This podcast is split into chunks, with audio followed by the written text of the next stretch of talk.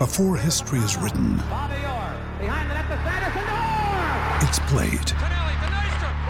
Before it's frozen in time, it's fought one shift at a time.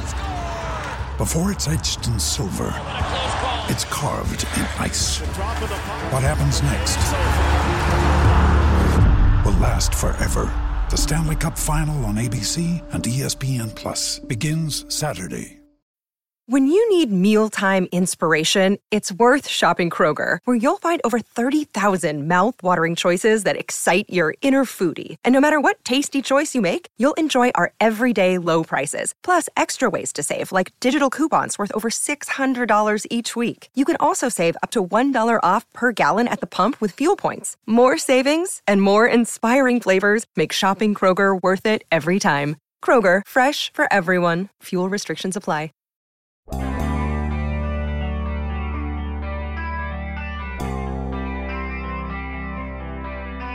The next step, apparently, for the local football team in letting everyone know who their first round draft pick is going to be is to buy a sign right next to that giant Iron City beer sign atop Mount Washington and paint out the words Malik Willis. Good morning to you. Good Wednesday morning. I'm Dan Kovacevic of DK Pittsburgh Sports.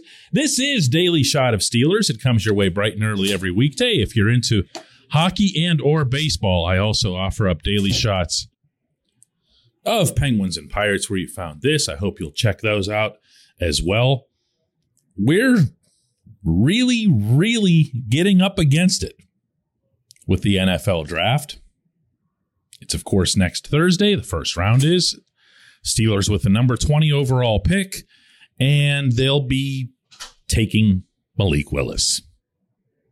I, I, I don't know how else to read all of this. This is a team, this is a management group that's always put out all of the signals as to who they're going to select. And when you add up the, all of the pro day visits to all of the quarterbacks, the intensive focus on Willis in particular, then add up the dinners and the personal touch that Tomlin showed in meeting with Willis's parents, and then add in all of the various statements that were made by Tomlin and Kevin Colbert and Art Rooney about mobile quarterbacks, and then add in that just yesterday they hired David Corley to be an assistant quarterbacks coach in a league that knows no such position. And he arrives, by the way, with no quarterbacks coach experience, but he comes from a college background. Hmm. What could you possibly need that individual for? And as if all of that isn't enough, later in the day yesterday, they picked up Miles Boykin, a wide receiver who the Ravens had let go.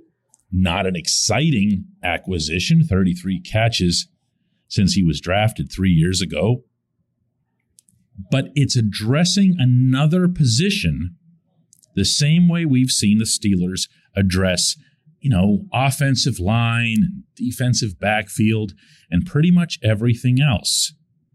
In large part, so they don't feel the pressure, the self applied pressure to chase certain positions in the draft out of need. They hate doing that. That's why they went and they got Myles Jack. That's why they retained Ahkello Witherspoon. That's why they spent a zillion dollars on adding James Daniels, Mason Cole, and keeping Chuks Okorafor on the offensive line because they didn't want to feel like they'd have to give up a first or maybe even a second round pick on those positions.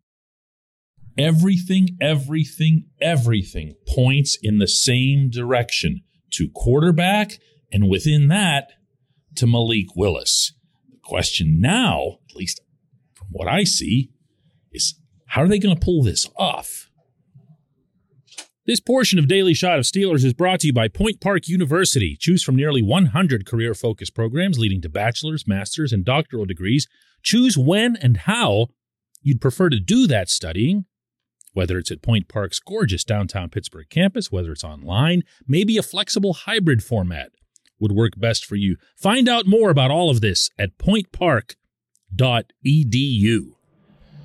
It's one thing to say that you want Malik Willis, it's another to get it done when you've got the number 20 pick in the draft and you aren't and really shouldn't be inclined to move up to get him.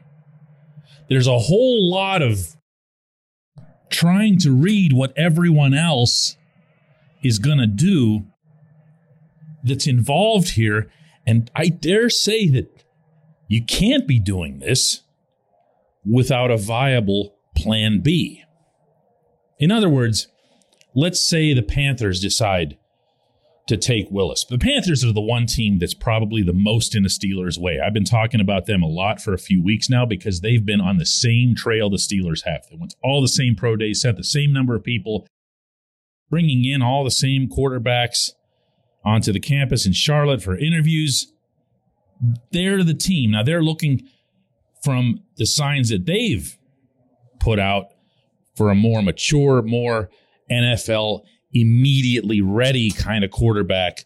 And that would probably be Kenny Pickett.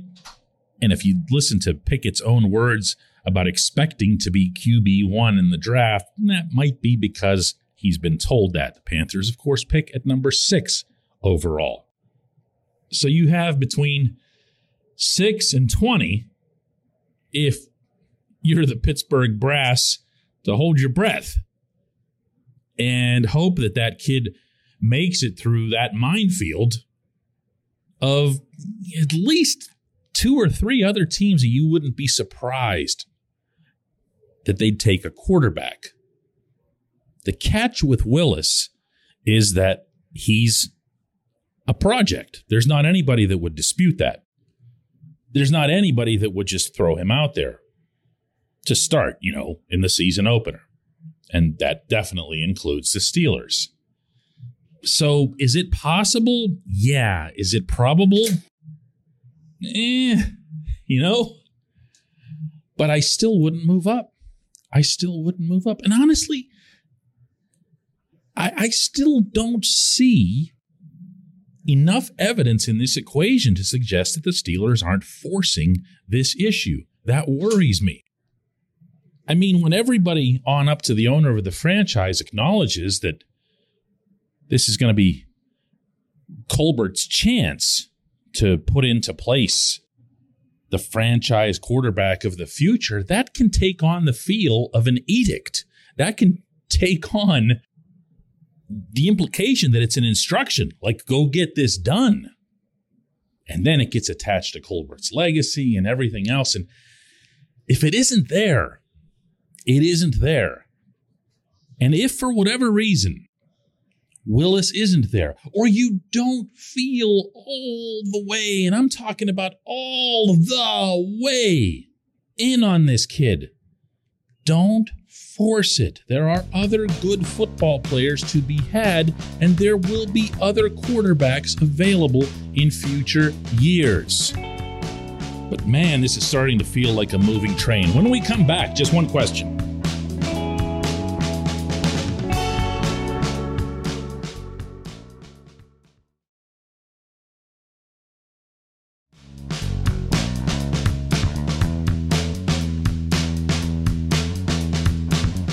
Welcome back. It's time for J1Q, and that's always brought to you on this program by our friends at Mike's Beer Bar on Federal Street, directly across from PNC Park on the North Shore.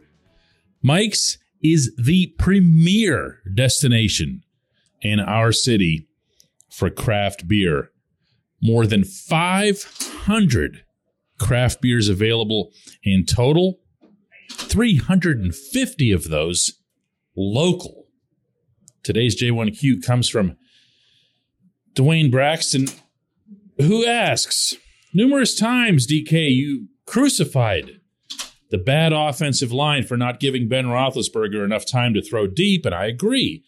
But how is the same bad offensive line you blamed for hurting Ben's performance supposed to miraculously make Matt Canada's offense look good? DK, I do not get it. Ben and Canada worked with the same bad offensive line. Dwayne is referring, in case anybody missed it yesterday, to my lead subject, and that being that Matt Canada is just awful and is not to be trusted.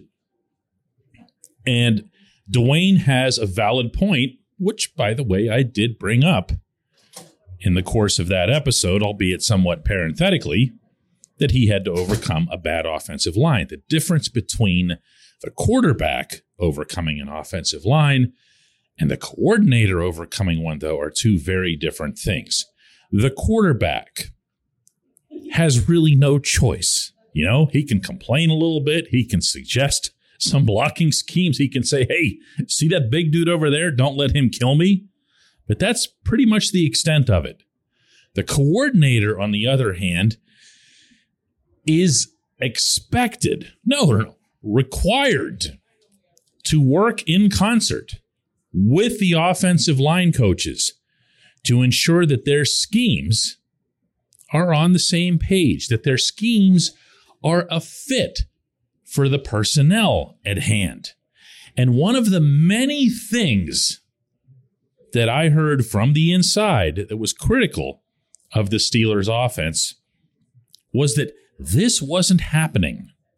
There was very little in the way of meaningful back and forth, or at least productive back and forth, between Matt Canada and Adrian Klemm. That alone to me, Dwayne was pretty damn dispiriting because the coordinator has to take charge of that in order for there to be, well, I mean, anything. You know, the offensive line coach is there to relay instructions, not to draw up schemes. The O line guy looks at technique, he looks at execution but it's the coordinator that's putting in where it is they're supposed to go and when and how. Now, I can go back and play for you daily shots of Steelers from last summer. I'm talking about before training camp, in which I warned that it would be a terrible idea to enter camp, much less a regular season, with all these children on the offensive line and at the same time have the coordinator put in all kinds of complex moving parts. Guess what ended up happening? Yeah, that wasn't on Adrian Klemm, that was on Matt Canada. He knew he had a line that had baby faces from left to right. And he still went with all of this movement and pulling and everything else. And then about two or three weeks into the process, and we heard Mike Tomlin talk about this at the time, they had to kind of simplify things. Well, sorry, but by then, the bad offensive line horse had left the barn. So, yeah, Dwayne, you have a point in bringing this up, and I could have mentioned all this yesterday and made the episode a whole lot longer. But as it is, yeah, I'm I'm glad you asked because now I have a chance to come at it a little bit more. Uh, this coordinator leaves so much to be desired on so many fronts that I don't even know where to start. Yes, he had an inexperienced offensive line, but guess what he won't have in 2022? Right, exactly that. So the excuses that might be amassed for Matt Canada are just going to keep dwindling until he either figures it out or he just gets further exposed. I appreciate the question. I appreciate everyone listening to Daily Shot of Steelers. We'll do another one of these tomorrow.